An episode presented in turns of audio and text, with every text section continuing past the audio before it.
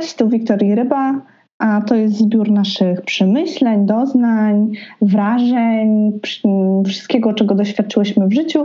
W skrócie gadki szmatki. Cześć Rybie. Dzień dobry Wiktorze. Moi drodzy kochani, dzisiaj z Rybem chciałybyśmy poruszyć trochę cięższy temat. Chciałbyśmy się dzielić może takimi naszymi głębszymi, no jakby takimi bardziej ważniejszymi, ale też pewnie dla Was takimi, które gdzieś nie są takie ogólne. I ostatnio też przez chyba nie nasze historie, ale tego, co się dzieje dookoła, jakby tego, że ludzie są pozamykani w domach. Jest dużo jakby takich informacji o przemocy, o przekraczaniu granic i o tym, co jest za tym, a jaki jest potem rezultat tego, że nagle ktoś się znajduje w sytuacji przemocowej, tak? I nie mówię tu tylko o przemocy fizycznej, ale też psychicznej, materialnej, bo to są różne odnogi tej przemocy. Niestety najczęściej stosowane w stosunku do kobiet. Ogólnie zdecydowanie tak, że przemoc to nie jest tylko tak za przeproszeniem, że ktoś cię robnął o ścianę, tak? To znaczy dla mnie jest to znaczy może moja jakaś tam definicja przemocy, to też jest to, że ktoś przekracza twoje granice. I to już dla mnie, jeśli ktoś zaczyna przekraczać twoje granice, kiedy cała ty mówisz nie, i czy tam w rozmowie, czy to już dochodzi do jakichś aktów cielesnych, to już jest przemoc. Że wywołuje u ciebie to jakieś uczucie, że coś zostało naruszone i to nie jest okej. No wszystko, czego nie chcesz tak naprawdę, tak? Jakby... Znaczy, to, co ja zauważyłam, jakby też czytając książki, wiadomo, jakby ja mam dzieci, mam córkę, którą staram się i mam nadzieję, że wychowam w ten sposób, że nie będzie jakby żyła w świecie, gdzie będzie uważana za gorszego człowieka, bo jest kobietą. Mam nadzieję, że uda mi się w ten sposób wychować. Zresztą to też świadczy o tym, w jakiego partnera wybrałam, bo jakby dla mnie mój partner, tak jak wiecie, jest Skandynawem, więc miałam też poczucie tego, że nasze i związek, i jakby podejście do dzieci będzie bardziej nowoczesne. Nie chcę tu jakby wsadzać stereotypów, ale no mimo wszystko odnoszę takie wrażenie, że i religia jest dla nas mniej istotna. To jakby stereotypowe podejście do wychowania chłopców czy dziewczynek. No i chciałam, to takie życie wybrałam, jakby to powiedzieć, ale rzeczywiście boję się tego i dlatego też jest to jedna z rzeczy, na którym się zastanawiamy dość mocno obecnie, żeby wyjechać do Szwecji, bo to, co się dzieje w kraju, nie za bardzo jakby pokazuje mi to, że chciałabym tu wychowywać swoje dzieci, tak? I wychować je w tym nurcie stereotypowego podejścia, że nie wiem, Tymek będzie miał dłuższe włosy i będą go wyzywać od pedałów, tak? No jak w ogóle... Albo Olka się obetnie na krótko i będzie, że jest lesbijką, tak? Tak, i takie wyzwiska się dzieją w stosunku do dzieci, które mają 6 lat. I jakby ja jestem świadoma, że to nie są, te dzieci wynoszą, jakby one same tak nie myślą i to wynoszą po prostu z domu i to mnie przeraża, że żyjemy, zresztą no wszyscy wiemy, co się dzieje w Polsce, tak, jakby cała kwestia strajku kobiet i tego, w jaki sposób to wszystko jest, wszystko się dzieje za naszymi plecami i tak naprawdę decydują o nas mężczyźni, którzy albo sami nie mają dzieci, albo nie mają rodzin, albo są księżami i jakby no, nie powinno mieć to miejsca, tak? Jakby ja jestem tym człowiekiem, który zawsze uważał, że ja się nie wtrącam w życie innych i nie chcę, żeby ktoś się wtrącał moje, tak? Jakby dopóki ludzie są szczęśliwi w relacjach, w związkach, w układach, w których są, to jest dobrze, tak? I jakby decydujmy o sobie, tak? Jakby ja zawsze byłam człowiekiem, który był za wolnością wyboru. I może właśnie to jest to. To teraz taka mi przyszła myśl, bo ja wyznaję tą samą zasadę, żyjmy tak jak chcemy, ale też dajmy żyć innym, tak? Że jakby jeśli ja coś robię, to nie oznacza, że to druga osoba musi też tak robić, ale ja szanuję wybory drugiego człowieka i tego samego jakby oczekuję od drugiego człowieka. I może to jest to, co jakby łączy się z tym, jak szanujemy wybory i granice innych ludzi, tak? Tak, znaczy... Myślę, że to się też wiąże z tym, ale niestety jest ta tradycja, o której chyba zresztą rozmawiałyśmy w pierwszym naszym odcinku o Matce Polce, że właśnie tego, że dziewczynki są wychowywane w tym nurcie, że dostają lalkę, a Jakby nie spotykam się z tym, że chłopiec dostanie lalkę, tak? No, to byłby okay, tak. Jakby, a z drugiej strony to jest to, nad czym ja się zastanawiałam, co mam kupić Tymkowi na święta. Czy przypadkiem nie kupić mu lalki, bo on lubi się przytulać do miśków i tak dalej, więc stwierdziłam, że dlaczego ma nie dostać lalki. I z drugiej strony jakby, to nie jest tak, że ja się nad tym zastanawiam, czy powinnam, tylko bardziej jest tak, że zaczęło mnie zastanawiać to, że ja nie widzę takich sytuacji w otoczeniu. Nie widzę tego, że chłopcy chodzą z lalkami, tak? Nie ma czegoś takiego. Już prędzej, okej, dziewczynki się bawią samochodami, ale to też jest rzadziej spotykane, że dziewczynka dostanie na urodziny, na gwiazdkę czy coś samochód. I zaczynamy od takich małych kroków, tego, że właśnie to, w jaki sposób wychowujemy, okej, już się nie ubiera dziewczynek tylko na różowo i chłopców na niebiesko, ale to też jakby znamy taką sytuację z autopsji, że jedna z naszych koleżanek miała taką sytuację, że nagle sama stwierdziła, że ubranie jej syna w różowe jakby... To nie będzie robić ze swojego syna pedała, tak? No już tak. Nazwijmy rzeczy po imieniu, tak? I niestety... I ja byłam w szoku. Ja byłam w szoku, że ktoś, kto jest mi bliski, myśli w ten sposób.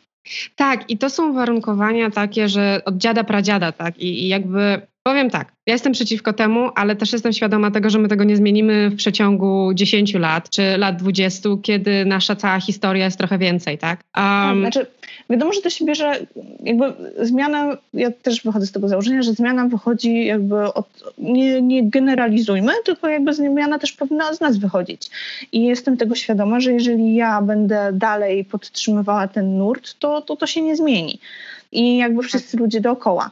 Natomiast kwestia jest też tego taka, że widzę to na przykład w różnicach pomiędzy moimi dziećmi i by się wydawało, że moja córka powinna być tą taką słodką dziewczynką, która będzie chciała chodzić tylko w sukienkach, a Tymek będzie chłopcem, tak, który się będzie gdzieś tam jakby stronił od uczuć i jakby będzie tylko takim twardym człowiekiem. A tak naprawdę nie jest, bo naprawdę, no jakby w mojej rzeczywistości jest trochę inaczej, bo Olka jest tym człowiekiem, który nie potrzebuje się przytulać, potrzebuje bliskości, ale jakby jej forma bliskości jest zupełnie inna niż stereotypowo by się wydawało, tak? I więc ona nie jest tym dzieckiem, które będzie przychodziło i się tuliło, które będzie, nie wiem, się całowało, tak? Mhm. I wydaje mi się, że na przykład to dla moich bliskich gdzieś też było problemem tym, że mój tata, który jest bardzo związany z dzieciakami, bardzo jest blisko z Olką i to bardzo widzę, jakby tą więź, która się buduje. I on ma potrzebę tej bliskości z nią takiej fizycznej, że on chce ją przytulać, chce ją pocałować, a ona nie chce. Nie. A ona mówi, jakby też nie mówi tego w formie takiej, że nie, ale bardzo często nie odpowiada. Kiedy on ją pyta, czy ona się do niego przytula, ona jakby rozmywa temat, odwraca się i nie reaguje na to. I bardzo zaczyna mnie to drażnić, że ona jest jakby dopytywana, czy na pewno nie, a może się przytuli. Mam takie, nie wymuszaj tego na niej. Tak samo tego, że nie wiem, ktoś ją całuje, i widzę na przykład takiego focha, że nie chciała się przytulić albo nie chciała się pocałować. I to mam wrażenie, że też buduje potem w tych dzieciach to, że ktoś przekracza ich granice, więc ja bardzo staram się chronić to, że... Zresztą z czego to się bierze, tak? Mówimy o tym, żeby chronić granice dzieci, żeby nie rozmawiały z obcymi, żeby jakby mówiły nie, jeżeli ktoś przekracza ich granice i tak dalej, ale to zawsze zaczyna się od tych osób, z którymi te dzieci są... Tak, ale to też jakby od tych autorytetów, tak? Jeżeli ojciec z matką, dziadek z babcią jakby przekraczają te granice, a zarazem mówią, że obcy nie powinni albo dziecko nie powinno, zawsze powinno powiedzieć nie, jeżeli czegoś nie chce, ale nie widzimy tego tej najbliższej rodzinie, tak? Że no, wydaje nam się, że no, mama z tatą powinna, tak? Że mama z tatą może, a tak nie jest. Nie ma to znaczenia, kto to jest. Jeżeli dziecko ci mówi nie, to znaczy nie. Ale to jest to, co Chciałam właśnie, jestem tego samego zdania i to, co zauważyłam ostatnio, jest tak, że ostatnio, w sensie może raczej to się dla mnie stało takie bardziej klarowne ostatnio, że tak, uczymy dzieci nie, mówisz nie, do obcych nie, stawiasz granice, ale jak dziadek chce wymusić całuska, jest totalnie okej. No nie jest okej. No nie, i jest takie, a nie przytulisz się do cioci, a nie przytulisz się do babci i nie, no jeżeli nie chce, nie wydaje z siebie jakby chęci tego, nie zmuszajmy dzieci i też nie każmy tych dzieci tym, że o, dziadek będzie smutny, tak? Babcia będzie smutna, albo ktoś tam będzie smutny. To jest w ogóle potem, wyobraźcie sobie, jak to się nadbudowuje. Potem jest ta dziewczynka w takiej sytuacji, że dziadek mówi nie, babcia mówi nie. I wydaje nam się, że to jest takie bardzo małe i niewinne, tak? Mhm. Bo to wynika z emocji, z tego, że ktoś chce, że te dzieci kocha, tak? No bo jakby rozbijamy się o to, że to są jakieś nasze potrzeby niespełnione, że my chcemy się przytulać z tymi dziećmi, całować je, bo je kochamy, tak? Jakby darzymy je uczuciem. No ale potem idziemy dalej, tak, że potem te dzieci są starsze i znowu są przekraczane ich granice. Że ona w sumie z uwagi na to, że jest dziewczynką, to powinna być miła, grzeczna, układna.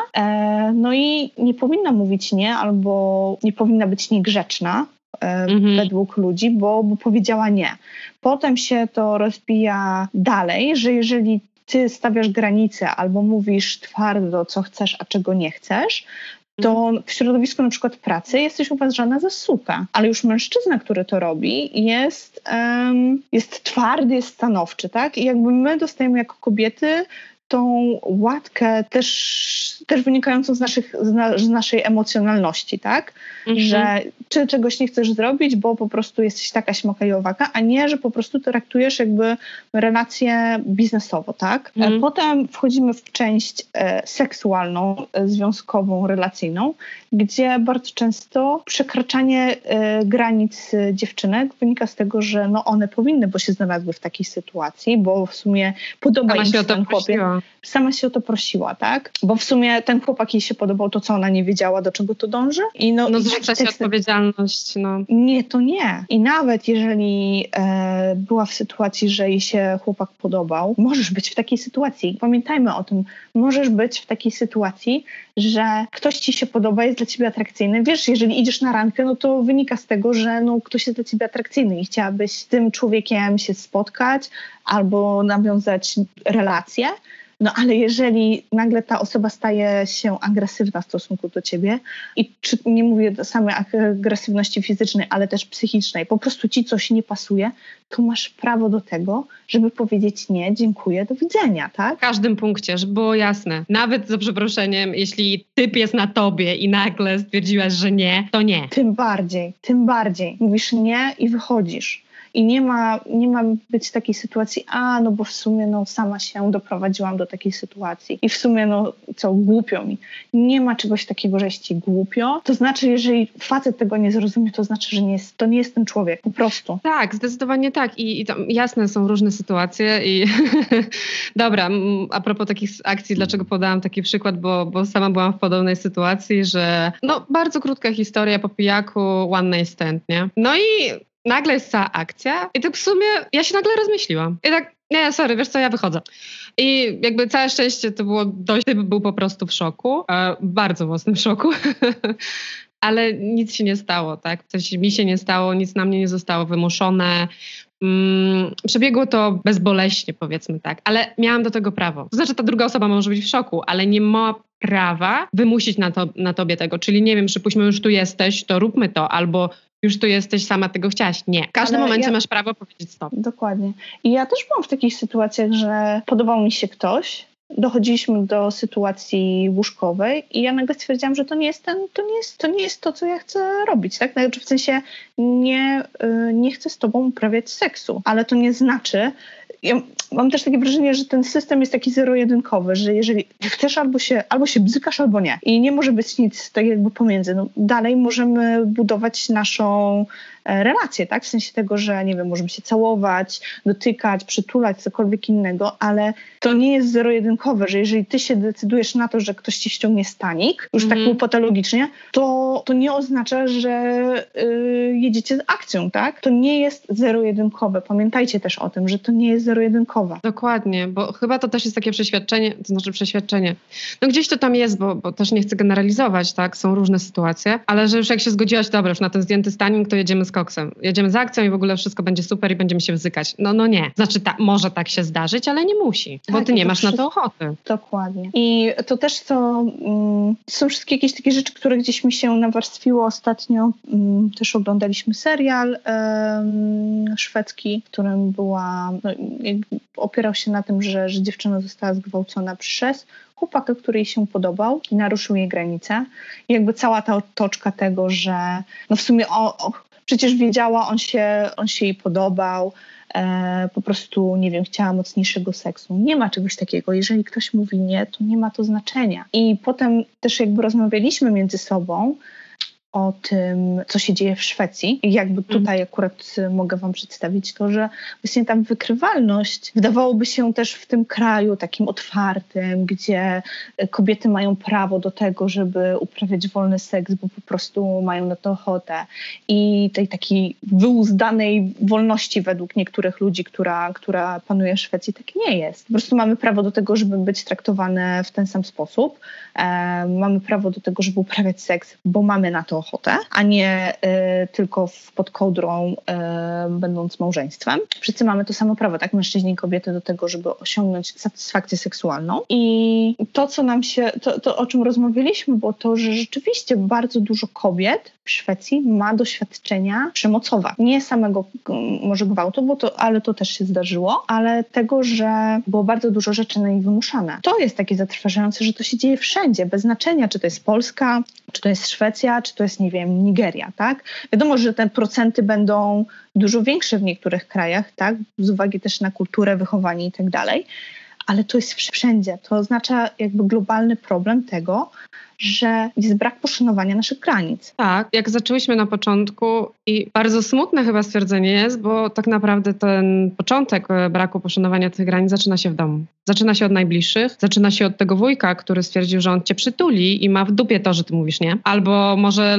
bardziej hardkorowy przykład, od tego wujka, który uważa, że podszczypywanie cię po dupsku albo sprawdzanie, czy już ci cycki rosną, też jest okej. Bo to jest takie zabawne i rubaszne, a to jest tylko taki wujek, wiesz, nie przejmuj się, bo ten wujek tak ma. No nie ma czegoś takiego, nie ma mojej zgody na takie zachowanie. I co nagle waszej zgody na to. Nie, i co nagle, oczywiście, jako że ten wujek, czy jeszcze jak rodzice stwierdzą, dobra, nie rób scen, czyli osoby, które mają cię chronić, czy te osoby, które budują autorytet i które powinny nauczyć się stawiania granic, bo tak naprawdę jesteśmy dziećmi, później dorastamy, to nasi rodzice mają obowiązek nauczyć nas stawiania granic i pilnowania ich, tak? Czyli jeśli ten wujek zaczyna cię podszczypywać, a ty mówisz nie, to moim zdaniem w tym momencie powinna wkroczyć mama lub tata, hej, nie, to było niefajne. Bo jeśli mama i tata powie, że było okej, no to trochę jak dla dziecka, wydaje mi się, że masz taki mindfuck, czy co, czy jak? No, tak jest, wydaje mi się, że z wieloma rzeczami tak jest, że nagle jest takie, mówisz mi, żebym, to bardzo chyba często jest potem nawet na różnych polach, że nie wiem, masz bronić swojego zdania, ale już jak bronisz tego swojego zdania z rodzicami podczas kłótni, to oni ci mówią, że wiesz, słuchaj mnie, bo ja jestem twoim rodzicem. O tak, no, to jest ulubiony w ogóle argument mojej mamy. Bo ja wiem lepiej, tak? No może i wiesz lepiej, natomiast to dziecko się na to nie zgadza, tak? Więc to jest, oczywiście chodzi o formę i dojście potem do konsensusu, jakby to jest zupełnie inny temat. Ale wymuszanie na dziecku tego, że ja wiem lepiej, bo ja jestem starszy, dojrzalszy, większy, jakby pokazuje to dominację poprzez dominację nad tym dzieckiem. I to wszystko się rozbija o to, że nie jesteśmy partnerami. Możesz być partnerem ze swoim, nie wiem, 2-letnim dzieckiem. To powinno być iść wszystko na poziomie, tak? Że to nie jest tak, że no nie wiem, ja wychodzę też z założenia, że na poziomie ubierania Olki, gdzie potrafię z nią wejść w konwersację, ona mi mówi, że nie chce tej sukienki. I zrobiłam ostatnio zamówienie z Zary, kupiłam kilka rzeczy, pokazałam jej, ona mówi nie, że ona tego nie chce. No to ja nie będę zmuszała swojego dziecka do noszenia czegoś, czego nie chce. I to są takie małe rzeczy. Ja nie wymuszam na niej tego, że powinna wyglądać tak. Potem nie wymuszam na niej tego, że powinna się przytulać do ludzi, których którzy chcą tego od niej. Nie będę też wymuszała na niej tego, że jeżeli nie będzie czegoś chciała robić, to ja też powiem okej. I pamiętajmy o tym, że... Znaczy, ja też z własnego doświadczenia mam takie doświadczenie, że czuję powinność. I myślę, że to też jest potem w tych sytuacjach seksualnych, że kobiety dochodzą do tych sytuacji, w których na przykład nie chcą być, ale czują powinność z jednej strony, a drugie takie... Mam wrażenie, że to też jest takie uczucie, nie powiem, że smutku, ale czegoś takiego, że jest się w tej sytuacji postawione i czujesz jakby i powinność i... Boże, brakuje mi słowa, ale... Obowiązek? Obowiązku te... Tak, że jesteś takie, no okej, no i już trzeba. A dokładnie, że czujesz może przymus, a tak naprawdę każda decyzja, to znaczy zawsze masz wybór. Zawsze. I to jest chyba coś, o czym zapominamy, może to wina. Poczucie powinności. Wiem. Przepraszam, że tak rzuciłam, ale masz takie poczucie winy, że to ty postawiłaś tą osobę w tej sytuacji, no już ci nie wypada, no i czujesz się winna. Więc w ogóle to nie powinno mieć miejsca, że ty czujesz się winna za to, że powiedziałaś komuś nie. Tutaj muszę cię sprostować. Okazuje się, że tak. Bo miałam tą dyskusję ze swoim psychologiem, w sensie sprostować, to jest jego teoria, że kiedy stawiamy granice, poczucie winy jest naturalną reakcją, poczucie winy jest jest dosłownie naturalną reakcją.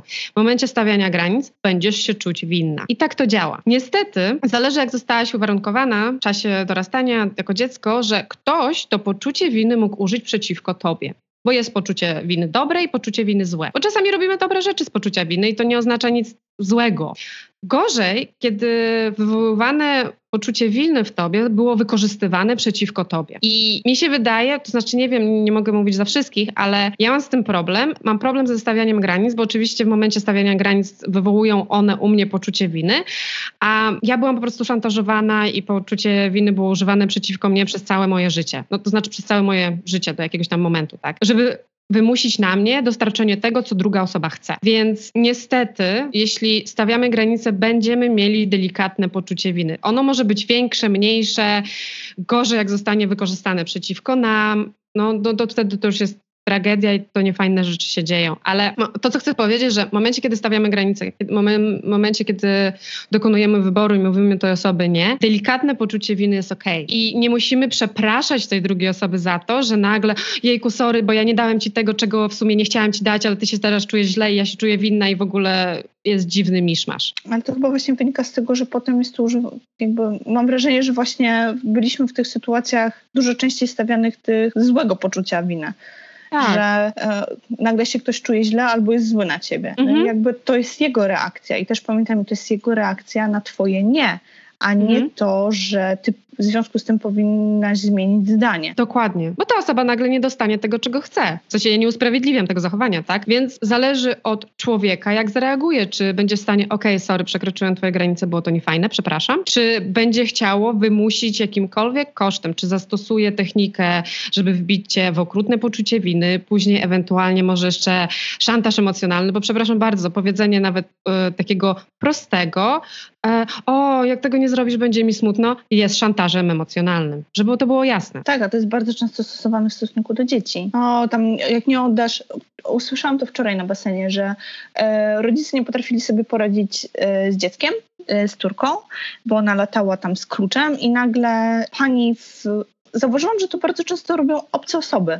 I pani, która tam obsługiwała, powiedziała, jak mi nie oddasz, to ja będę smutna, bo jestem przywiązana emocjonalnie do tego. Czy to rodzice nawet powiedzieli, już jakby nie pamiętam tego dokładnie, ale jakby został użyty ten tekst, żeby wymusić coś na tym dziecku, zostało to uszyte, że ona będzie smutna, tak? Okej, jakby... Twój problem. Twój problem, ale jakby też nie rozumiem używania tego odnośnika, jakby w stosunku do dziecka, które może nawet nie rozumie tego połączenia, tak? Że ktoś będzie... To tak jak potem w sumie ty będziesz musiała coś zrobić do tego dziecka, bo ono będzie smutne. No tak. I ona ci powie tak. Tak, więc ty musisz rozweselić to dziecko albo dać mu to, czego ono chce, bo ci powie, że jest smutna. No to nie powinno tak działać. Zresztą, już jakby teorie wychowywania dziecka bez kar i bez nagród, to już jest zupełnie inna kwestia, tak? Ale to też się z tym łączy, że jest albo smutna, albo szczęśliwa, jakby. No okej, ale no tak, jakby... to już jest odrębna historia, to już cała tam ideologia i cała... Ale chodzi o to, że pamiętajcie, że stawianie granic, mówienie nie jest waszym naturalnym, jeszcze jakby wynikającym z konstytucji prawem, że masz prawo powiedzieć nie. Jakby z człowieczeństwa, tak? Po prostu, jeżeli coś przekracza twoje granice, narusza twoją cielesność, twoją mentalność, twój portfel, cokolwiek innego, masz prawo powiedzieć nie. Tak, i żeby to też, co chciałabym dodać od siebie, że to ma różne zabarwienia i siłę, tak, że masz prawo powiedzieć nie na wszystko i nie tylko duże rzeczy nazywamy przemocą. Małe rzeczy to też jest forma przemocy. Typu mała rzecz, że ktoś przekroczy twoje granice, powie ci przykrą rzecz, no to też jest niefajne i to też jest małą... Może to nie jest tak silne, jeśli ktoś robnie tobą ścianę, bo wtedy będziesz dochodzić po tym może tydzień, tak? Ale jeśli ktoś powie ci bardzo przykre rzeczy, zaczyna się znęcać nad tobą słownie, to też jest przemoc. I chciałabym, żebyście o tym pamiętały. To nie jest tylko tak, że coś ci sprawiło przykrość i to jest zbyt małe, żeby się tym przejmować. Jeśli to zostawiło na tobie piętno, oznacza to, że to było dla ciebie coś dużego i żeby do tego istotne. Dla małych rzeczy też masz prawo mówić nie. Dla małych rzeczy, w sensie, ja to nazywam małe rzeczy, ale to nie oznacza, że dla ciebie czy dla kogoś nie będą to małe rzeczy, bo przykre słowa są istotne i mogą zostawić piętno, więc też macie prawo mówić nie. Też macie prawo w każdej sytuacji stawiać granice. No to tyle. Tak, pamiętajcie o tym, że to wszystko się i tak dalej rozbija o terapię i o to, co tam się działo w domu, ale tak, mówienie nie jest niczym złym. Nie. Jest dobre. Nie, szczerze, jest normalne i jest dobre. Powinno być naturalnym odruchem.